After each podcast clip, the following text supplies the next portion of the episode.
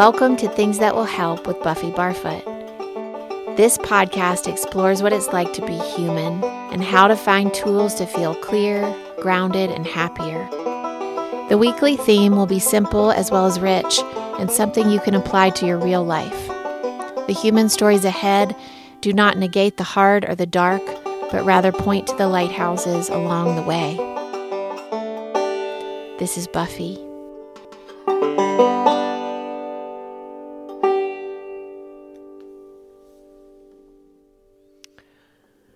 Today, I want to talk about judgment, specifically our hangups around being judged, or even when we're just thinking that somebody's judging us. This is a really important thing, I think, for so many of us, and it's something that can um, that can be a big obstacle and get in the way of of the good stuff.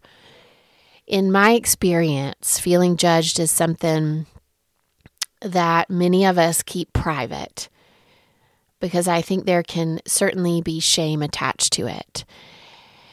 And um, maybe sometimes we keep it private because we are secretly judging ourselves.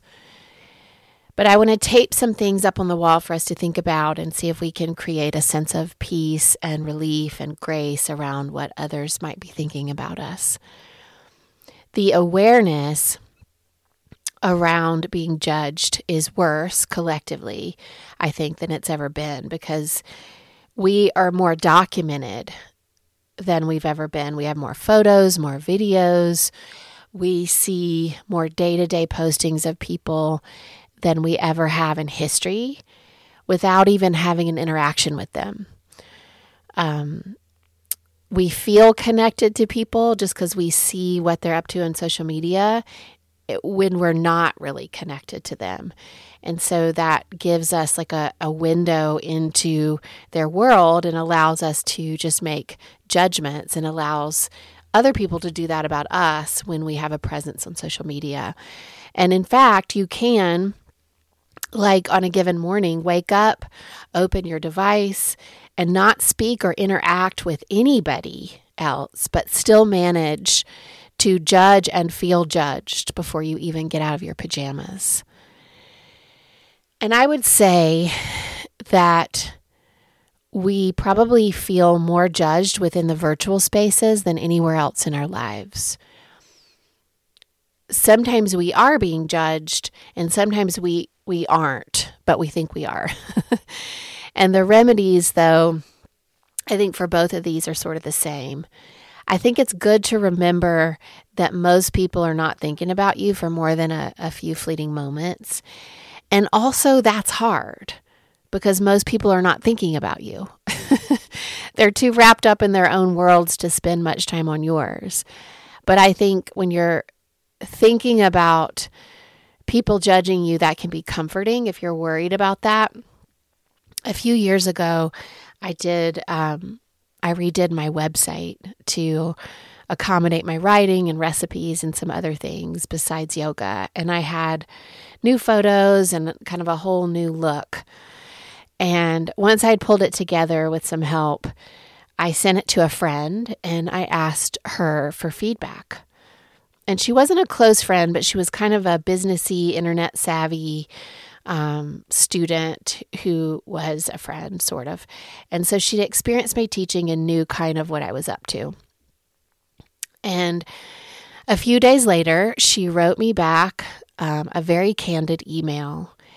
And she didn't say anything positive about the website. And she only offered her feedback in sort of um, what felt like an abrupt couple of sentences. And it was something like, It's not clear what you're selling. It's not easy to find what exactly the product is and, and what you want people to buy. And that should be the most important thing.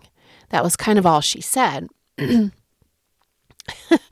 at first, I just kind of wanted to cry um, because I'd worked so hard on it. And it just, you know, it had my my raw writing and my vulnerability inside of it. And so she didn't even comment on any of that.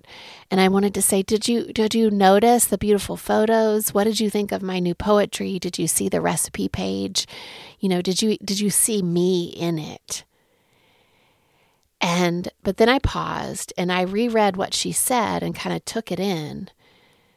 And I thought, you know, I, I don't want what I'm selling to be the main thing. I don't want the main thing about my website to focus people on buying something. Yes, that's part of it because I was advertising some courses and and the podcast, but I want my website to be a resource for food and for writing and for yoga and mindfulness and poetry and art. And I want to have a resource list for people to access and find other meaningful artists. That's what I want to be first. And so my first reaction to what she said was to feel really unfairly judged, like that she didn't see all of me. But then that led me to clarifying what I'm really bringing to the table and what my truth is, which really didn't have anything to do with what she was critiquing. And so this work of not getting so bothered about what other people think, I think first and foremost entails owning our own truth and getting grounded in what exactly we are doing. So, asking ourselves, what is our goal? So, if my goal was to primarily drive sales on my website, then then yes, I can be judged on that and it's safe to say that that is not the strength of my brand. But to instead to be a place where others can find rich ideas and thoughtful conversations and artists of all kinds, that's where I shine. So we have to figure out who we are, what we're doing, and why it matters before we let the bees in our bonnets get the best of us. Before some contest happens that we don't even want to be entered into, even when other people are signing us up for it. You know, we don't have to take part emotionally and tally up our losses in a contest that we didn't enter. Because in those cases, it's not even a loss. Because when I really looked at what she was critiquing, it wasn't even a loss for me. The gift my student gave me that day with her feedback was to clarify who I was not, what I was not doing. And then any insecurity I felt with her feedback sort of melted away, and I became more clear about my mission statement. Have you ever talked to somebody about this, about feeling judged or sad that somebody doesn't like you or somebody doesn't want you or want something that you have to offer? and you're talking to them, and then they say, just let it go. Just let that shit go. You do not need them to bother you and you're better off without them and don't don't let them take your power away and you just need to move on. You know, it's really easy for people kind of sitting outside the the feelings around this to say those things and and all of that is true. We don't need to just give our power away, but I want to recognize that it's hard. It's really hard because we all care about what other people think. Everybody, to a certain extent, cares about what other people think about them, even if they have a pretty audacious exterior. We all care about it. And so, just to say, let that go without any kind of strategy is kind of unrealistic. So I want to give you some strategy for that. Focus on what your truth is and spend your time and emotional resources refining your mission statement rather than looking around and taking everybody else's temperature. So, the more that you focus on your life, your projects, your truth, and your goodness, the less emotional energy you will have to spend wondering and worse, assuming what everyone else is thinking about your life. Because a lot of times our assumptions are wrong. Um, I can trace my battle with lifelong panic attacks back to one specific day in seventh grade English when I was in seventh grade, Mrs. Brewer's class, and I loved her so much, I had to give an oral book report. And to give you some context into that year for me, I was already being teased and bullied by some mean girls in my class, and I, I was a pretty sensitive kid and kind of wore my heart outside my body. And I was so before this happened, before this day happened, I was already hiding in the bathroom with my feet up on the toilet seat so as not to be detected. so I could skip lunch in that social aspect of not having any friends to sit with. Lunch and gym were a special kind of hell for me during those school years. But this one day in English, which was the subject I loved most, I went to the front of the room to give my report. And I don't remember what book the report was on or, or what I had to say about it. But as I was talking, I saw the group of girls that went out of their way to make me feel bad about myself. I saw them sort of clumped in the back of the room, begin to snicker and point at me and look at each other and whisper. And I don't know what they were choosing to make fun of that day. Maybe it was my clothes or my hair, or maybe it was the words that I was saying. I'm not sure. But what I do remember is what happened to my body. My heart started pounding, and I started to feel like I was in a hole deep inside the ground. And I couldn't hear anything except my heart pounding in my chest and my ears. And I couldn't focus my eyes, and my voice started to audibly shake and my face got very hot.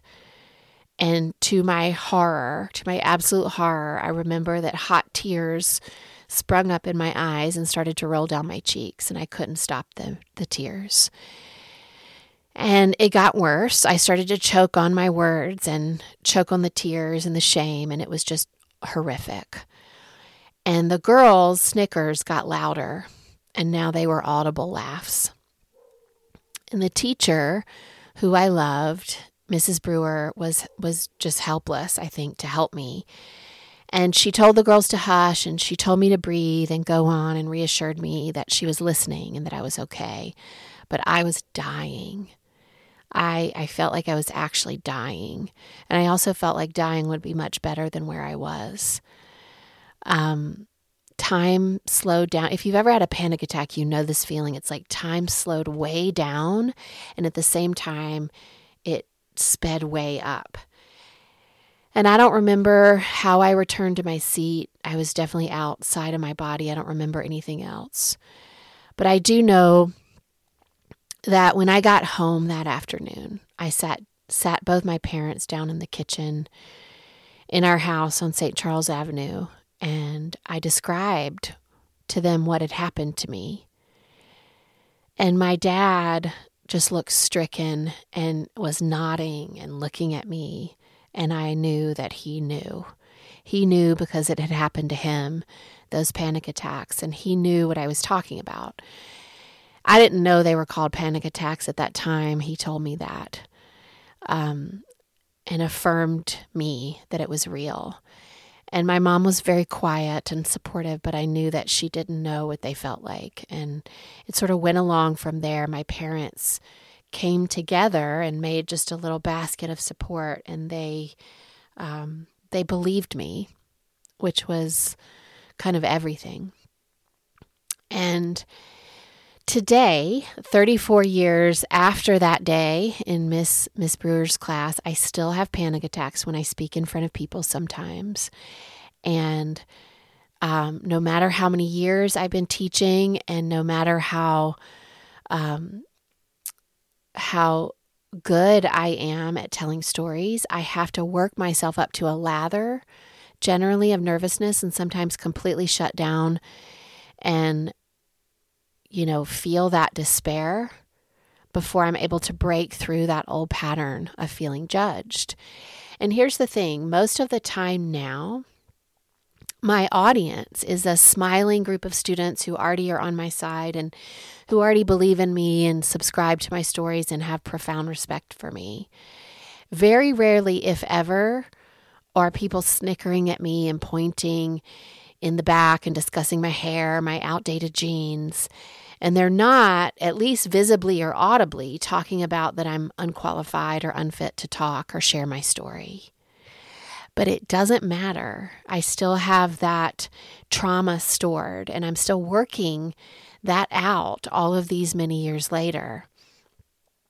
And I've learned um, that the process is just part of me. And I think I found the upside. The upside is that I care deeply about what I'm talking about and about preparing well. I care about what I want to say. And I am passionate enough about it to walk through that fire every single time. And one thing that really helps in my work with this over the years is to remember to turn my focus back into the offering, to think more about the usefulness of what I want to say and how it might help others, how it can be an offering to others, to think more about that than about how my material will be judged or how I'm sounding in the moment. So here's the thing we're being judged all the time. People are constantly making little flip judgments about us, and you're doing that about other people without having all the information all the time. But too much dwelling on that is is too self-involved. It's too self-centered. The, st- the second strategy I have for you, besides getting clear about your truth, is to focus on what you're offering back and not how you appear doing it. Because that is what's going to turn your life into this gorgeous legacy that other people will benefit from. And people will learn from you when you look outward instead of always focusing on how you are coming across. When I'm teaching yoga teachers how to teach, new teachers, I talk about this a lot because they tend to come in, you know, like deer on ice, very nervous. I tell them to focus on what they are saying and stop focusing on how they are being received. So, thinking about being generous and flowing outward from your body and your heart rather than tightening in and trying to be perfect. Because no matter how perfect you try to be or think that you can control the outcome, you are still going to be judged by some people. Because, of course, we know that we're not going to be everybody's taste. And that is the skin that we do have to thicken. And it's so hard, y'all. It's hard because I think no matter how we present ourselves, we're all tender and we all want to belong and be loved and be cherished for all that we do. You know, we want people to not only love what we're up to, but we want to be seen for how hard we try and all the ways that we've been scarred in order to arrive here today. We want people to know the whole story. But here's the thing they're never going to know your whole story. But if we can stay directed towards what is true and honest and aligned for us, and keep it in the camp of offering instead of too much self examination, I do think it helps. You know, I I think about those those judgy girls sometimes um, when I'm really wrapped up in worrying about what other people are thinking about me, and in this weird way, I know that day was in the stars to help me to learn fortitude and resilience in this lifetime. And I think it's funny that after all that, I chose a career where I would have to speak in front of people regularly and put myself in the frame of judgment and vulnerability all the damn time. But I'm also grateful to continue to work on that because that is the work, right? To let the offering itself rise high above the judgment process and to just do our best. You know, we do our best, which is all we can do, and that's a lot. Um, I was also thinking about that a long time ago, weeks and weeks and weeks ago. Actually, it was years because I think it was probably in the first year of this podcast. I did a podcast called Finding Your Why. Finding Your Why will help. And it's all about sort of building a mission statement around what your truth is and who you are. And so if you liked this um, podcast today, if this is hitting a note for you, and you want to think more about clarifying your groundedness and your truth, g- scroll back um, to the first year of Things That Will Help podcast and find the one called Finding Your Why, because I think that's relevant to this and would be a good sister episode to listen to. Um, okay. Much love, much, much love, especially to those of you who are feeling extra tender right now, wondering if your stuff is good. Be sweet to yourself, be sweet to others, because you never know the fullness of their story. Um, I want to especially bow to my patrons. A deep thank you to you. You are keeping our lights on at Things That Will Help podcast. Alex and I are so appreciative of you. And if you would like to become a patron, we really would appreciate it if you are enjoying this podcast regularly and it's helping you. You can find out the information in the show notes. It's not a big ask every month, and you do get a bonus episode every single week.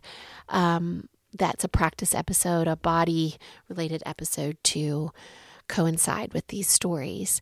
In addition to that, Matt Cooper, my husband, um, who's fantastic, does a um, playlist to coincide with each one of these episodes. It's it's sort of our art project that we do together. Um, so he does the music and I do the stories. And so you can access things that will help profile on Spotify and listen to all those podcasts. He has one for every single one, and they're really eclectic and really special. So um, follow us there too. All right. Blessings. Thank you so much.